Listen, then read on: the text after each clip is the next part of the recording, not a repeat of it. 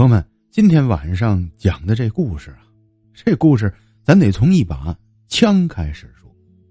但是咱提到这枪啊，距离好多朋友的生活比较遥远，除了当过兵的或者从事军警行业的人，几乎就从小没毛过枪。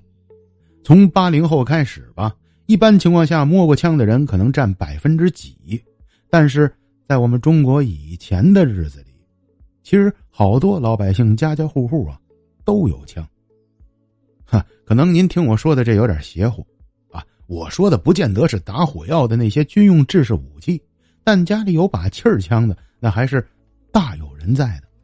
还有就是这气儿枪，千万您别以为啊，都是像咱小时候玩的那玩具，那可不是，好多打铅弹的气儿枪，那杀伤力照样是能打死人的。其实我对枪的知识还真懂一点，但由于咱这节目讲的不是枪。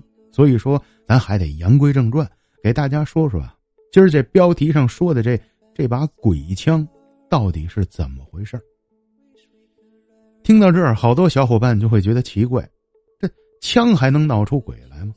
嘿，跟您说吧，什么事儿用时间长了，而且沾染了灵气儿，啥东西它都能啊出邪乎事儿。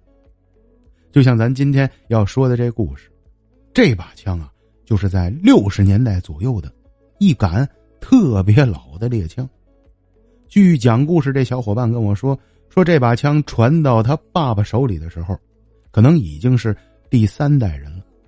枪啊，应该是西班牙产的，是一把装子弹的老式猎枪，单发的，每上一发子弹打一枪。别看这个枪啊，里边的科技含量并不大，但是他说这精准度还有力道。那真是一枪一个准儿。您别说这东北山林里跑的这些狍子了，他说就是打在野猪身上，只要位置找准了，这野猪也是当场暴毙。但这把枪啊，他说我们家并不是因为到了后边，国家开始上缴这些枪支，我们把它上交的，而是在八十年代初期的时候，我父亲亲手拿大火烧的这把枪。有一些铁的位置烧不坏，我父亲也是直接扔到了江河里。那您听到这儿又觉得奇怪了，你不是说这传世的老物件吗？人家用了几代人了，而且又是山林子里边的东北人，他们本身也需要这个。直到今天啊，东北这些猎人们还有有持枪证的，那为什么把这把枪给销毁了、烧了呢？您往后边听吧。听完这把枪发生的事儿，这要换作放在您家里。别说是传世的了，你就是打清代留下来的古董，它就是慈禧太后用过的，您呢也不可能把这吓人的东西留在家里。啊，那得了，想要知道后边的细节，您就得接下来往下听。但是讲故事之前，我还是跟大家说个事儿。最近呢，听前面节目，好多小伙伴已经知道，我正在参加这西米团的销售比赛。咱家现在好多听友啊。是真的是玩了命的帮我，我要跟大家嘱咐一句啊，为我打比赛，您呢为我出份力，帮我充值加入新米团，我是特别的感动。但是，我真的不是跟大家假客气，咱千万别超脱了自己的生活能力。我的年卡两百五十二一张，对于学生或者是现在房屋贷款压力比较大的小伙伴，还是有一定压力的。您呐，千万使着劲儿，咱绝非不是逼大伙。真的要是手头不宽裕，买张月卡，那对我也是一片心意。您说是这个理儿吧？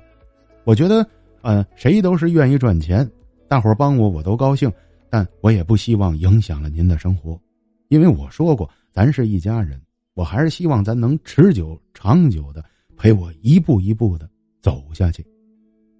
行，咱这情感话不多说了，接下来啥也不说，让时间。还有空气全都凝结住，您呢找一个安静的地儿待好了，听我给您讲一下这当年东北的这把鬼猎枪。这把猎枪的外形啊，是个几乎用木杆做的，有点像咱电视里演的日本鬼子用的那三八大盖但是真正具体的，您要是摸过这种枪，发现完全不是一回事儿。这枪是滑膛式的，应该是制作于一九四几年的西班牙，这枪上还刻着好多呀老外的这些文字，咱这东北小伙子根本不认识。他说，在我的记忆中啊，我小时候大概最后一次见这把枪，那会儿我应该也就是十二三岁。说话这应该是八十年代的初期。他说，我是跟父亲两个人亲手销毁的这把枪，因为这把枪身上。发生的离奇的事儿太多了。他说：“这把枪啊，从我太爷那代就伤害过人。何为伤害过人呢？说白了，并不是自己自愿主动瞄准杀人的，而是这枪不知道怎么回事走火，误伤到人。太爷那会儿把这把枪给我爷爷的时候，就告我爷爷说小心点使用，这枪能拐弯。”有时候你往正面瞄准，不知道为啥这子弹竟然能打着旁边的人。哼，这说的可能有点邪乎，但是之前发生的一些事儿实在是没法流传下来。我爷爷也没给我们讲清楚，到底这猎枪当年刚买回来的时候出过什么事儿。但是这把枪传到我爷爷这边，爷爷那会儿啊，在山里边天天打猎，四处打，而且当年呢。当村的人都知道我们家有一把外国枪。您可能不知道，在大山里的这东北人，谁手里要能有一把这个，哎呦，那打猎的高产速度，那是正常人使用火枪的起码得几倍以上。所以那时候爷爷说呀：“咱家这枪啊，当的这一声响，整个山里边都回荡，好多人都喜欢跟着我组队狩猎去。”甚至有的人把自己卖掉的猎物换成子弹，把它拿给我，这样好让我帮他呀也打上一两只。所以爷爷说，在那个年代，唯独咱们家打回来的全是大动物，像那野兔子、野鸡，我都懒得要。基本上我这枪一响，那不是鹿，那就是更大型的动物了。但是爷爷说呀，这把枪的确是像他爸说的。真有点邪门爷爷当年第一次领略到这枪不太对劲儿的时候，应该是他三十五六岁的那年。这年的冬天，爷爷一个人带足了东西，跑到山里边准备打熊去。哈哈，东北这大人熊打上一只，您知道在那个年代那能赚多少钱吗？一张熊皮那简直是能盖上一套房的价格。所以爷爷就决定今年冬天呢。非得弄张熊皮不可。但是爷爷这次外出狩猎的经历，哎呀，让老头啊是万万的想不到，自己摊上了这么一档子事儿。就打这开始，本身这把枪就有点邪，就从这开始，这把枪就不只是邪了。也就是说，就像咱节目的标题，开始啊，闹鬼了。那这事儿是怎么出的？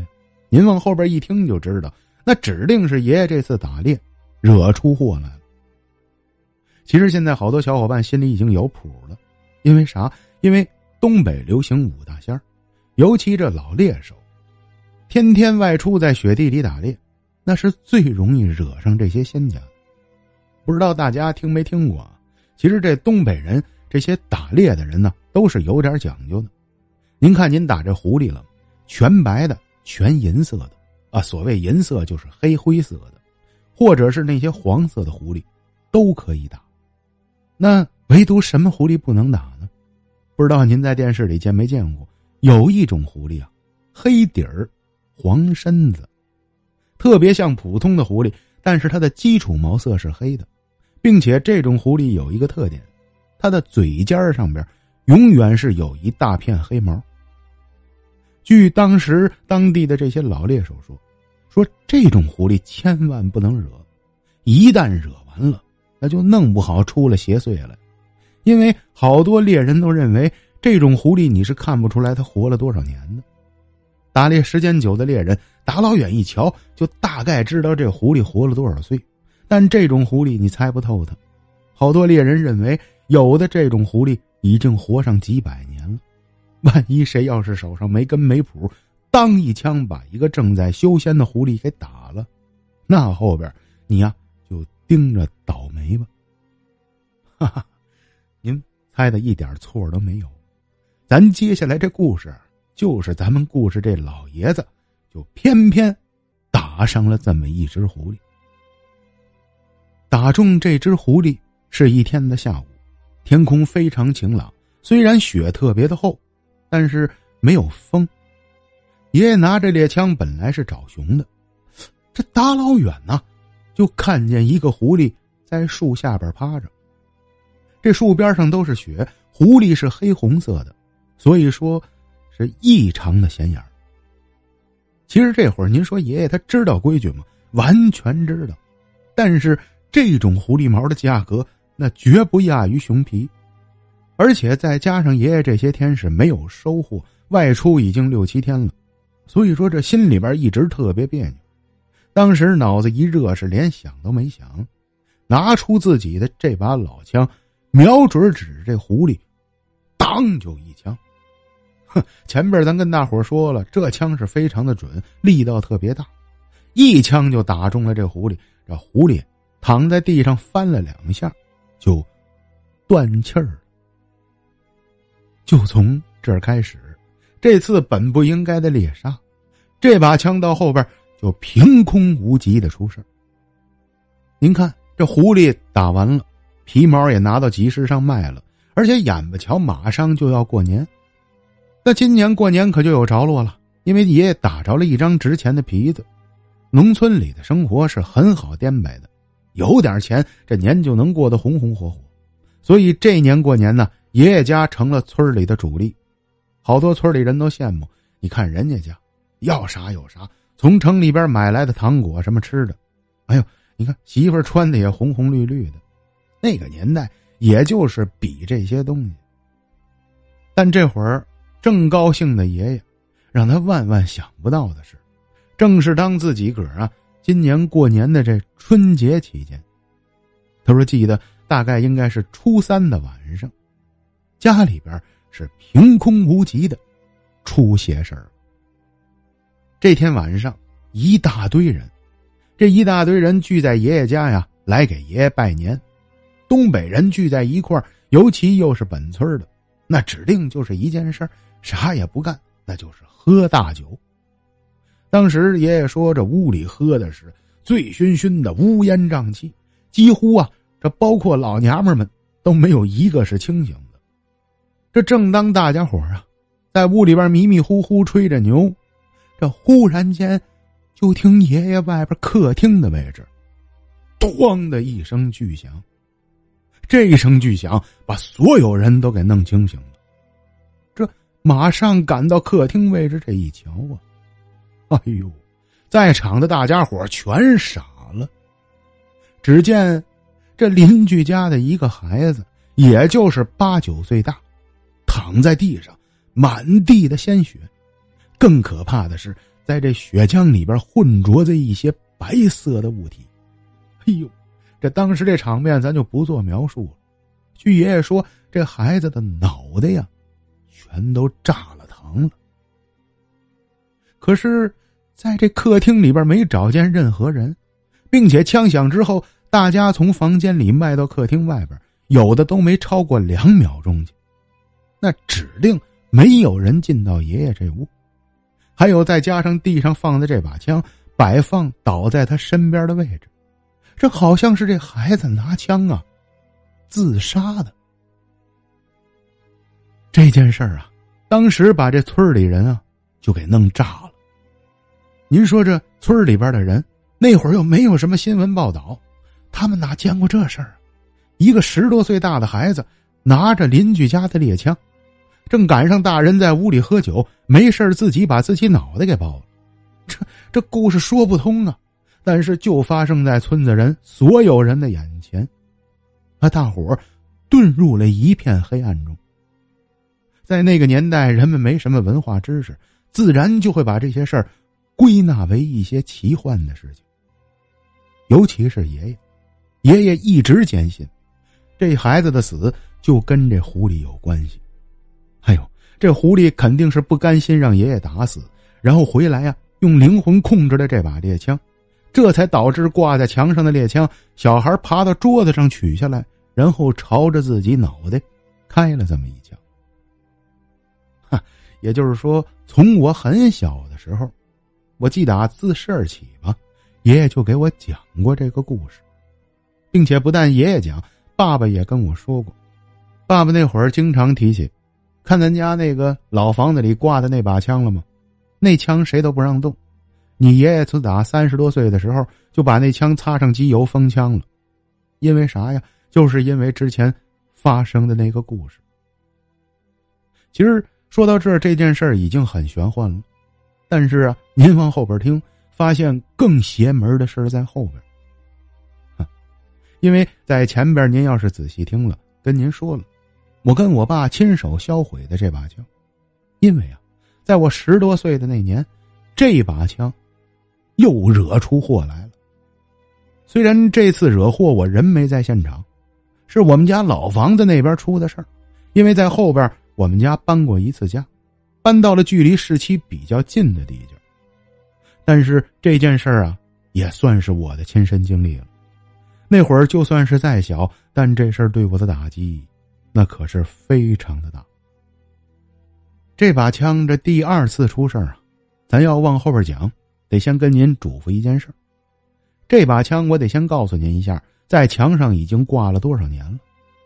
按照父亲说呀，说最少在墙上挂了可能得有十五年到二十年以上上次十多年前拿下来打过一次油，后来就没人动过它，并且这枪啊还有一个奇怪的是，这把枪的子弹啊是点二二口径的。您看，好多小伙伴听完点二是啥都不知道。大家常见的子弹是九毫米、十毫米、五点五六、七点六二，但这点二二是个啥呀？这我也不给您讲了，您上网啊一搜就知道。这种点二口径的子弹呢，其实好多年前就已经淘汰了。现在您真是费心找上一颗都特别的难。但是这把枪，不知道是怎么回事就连这里边的这颗子弹，我们到今天都是个谜团。到底是谁往枪里装了一颗子弹？因为，就平平白白的这么一天，待好好的，这枪啊，又出事儿了。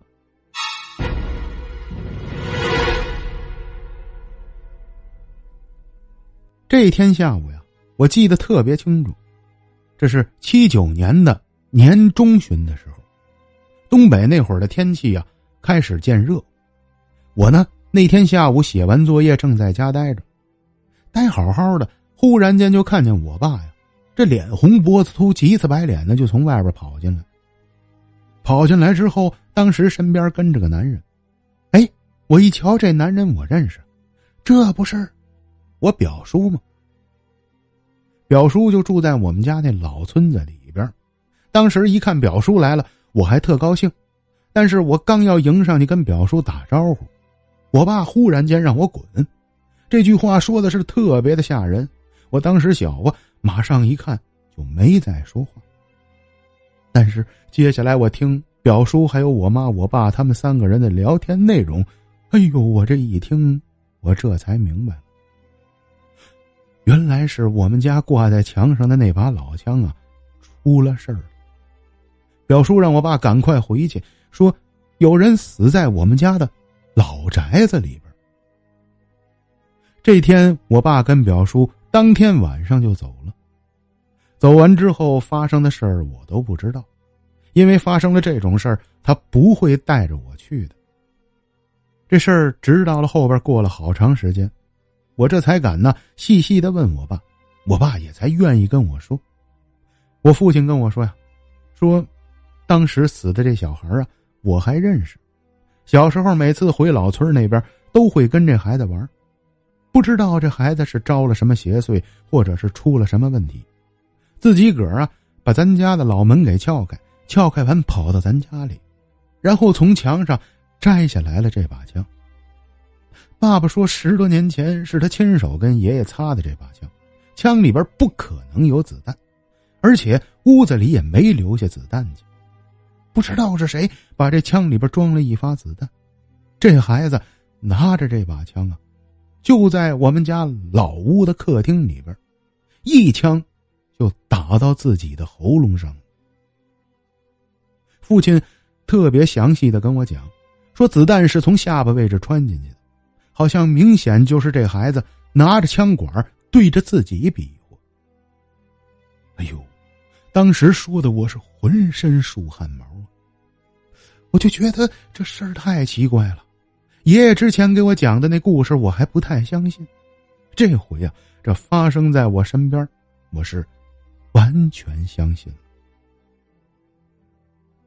其实现在咱想起来，多亏这件事发生的是在七十年代末期、八十年代初期，那会儿法律并不健全，尤其又发生在偏远的农村，还有就是这村里人呢耍无赖的很少，的确跟人家没关系。你儿子这是犯了罪。翻了墙跑到人家里边偷人东西，所以这没赖上他们家。这要搁到现代，估计他们家人呢，你就做好了赔大钱坐牢的准备吧。第一，私藏枪支最少五年以上，而且私藏枪支啊又惹出祸来，我估计他父亲照着十五年做，这钱呢您就照着几百万的赔吧。那会儿其实有些事儿还是能讲出理来的，这件事不了了之，人家那户人家也没要啥赔偿，我妈这边心里过意不去，从家里拿了好多钱给人家送过去，人家里只收了一点点而且我记得更清楚的是，那会儿晚上的时候，我听见我妈跟我爸聊天，我妈告诉我爸说：“说这把枪这是现在惹出祸来，我估计再挂在咱家。”以后还得惹祸，他爷爷也不在了，爷爷留下的东西咱的确不该动，但是这把枪，我给你个建议，你呀还是赶快回村里把它销毁了吧，不然的话哪天再惹出什么祸来，咱家呀可兜不住啊。就这天妈妈的这番话，爸爸虽然当时不太高兴，呃，倔了妈妈几句，但没出这么二十多天，忽然间一天啊，我爸让我收拾东西。说跟他回老家。这回到家里的第一件事，我这才明白，父亲就当着我的面拿来大斧子，几斧子就把这枪给劈烂了，剩下的能烧的烧了，然后一些铁器就丢到了河里边好了，朋友们，嗯，这期故事给大家讲完了。这把枪的故事其实很好理解，就是这么一把呀。不知道为什么上面好像带着霉运的枪，虽然对他们自己家里人没有影响，但这枪老杀外人也不行啊，并且这死的都这么离奇。我其实仔细问过这位朋友，我说：“您觉得这事儿到底怎么样？”我想您家里世代都当过猎人，应该懂这些东西。然后这位大叔给我讲了一下他觉得的可能性。哎呦，我觉得我听着靠谱，我跟您说道说道。他说呀，我们家世世代代都是猎人，本身家里边从早年间信奉啊当地的萨满教，就包括祖爷爷那辈，就对这些东西都比较懂。而且啊，我们那边东北有一个传声，凡是这种老猎手，这动物是不敢照他下手的。但是他虽说不敢照自己的这个猎人下手，但他可敢照他身边人下手啊。这村子里的确有几户猎户，而且他说他调查过，之前死的还有之后死的这户家里啊全没有猎人。他觉得这事儿跟这个有关系。他说不然的话，那为什么这杆枪不照着我们自己家人下手呢？哼，所以说他说的这东西的确有几分道理，但并不能给这故事完全的一个答案。当然了，我也有我的看法和认为，我觉得。这事儿啊，八成是巧合。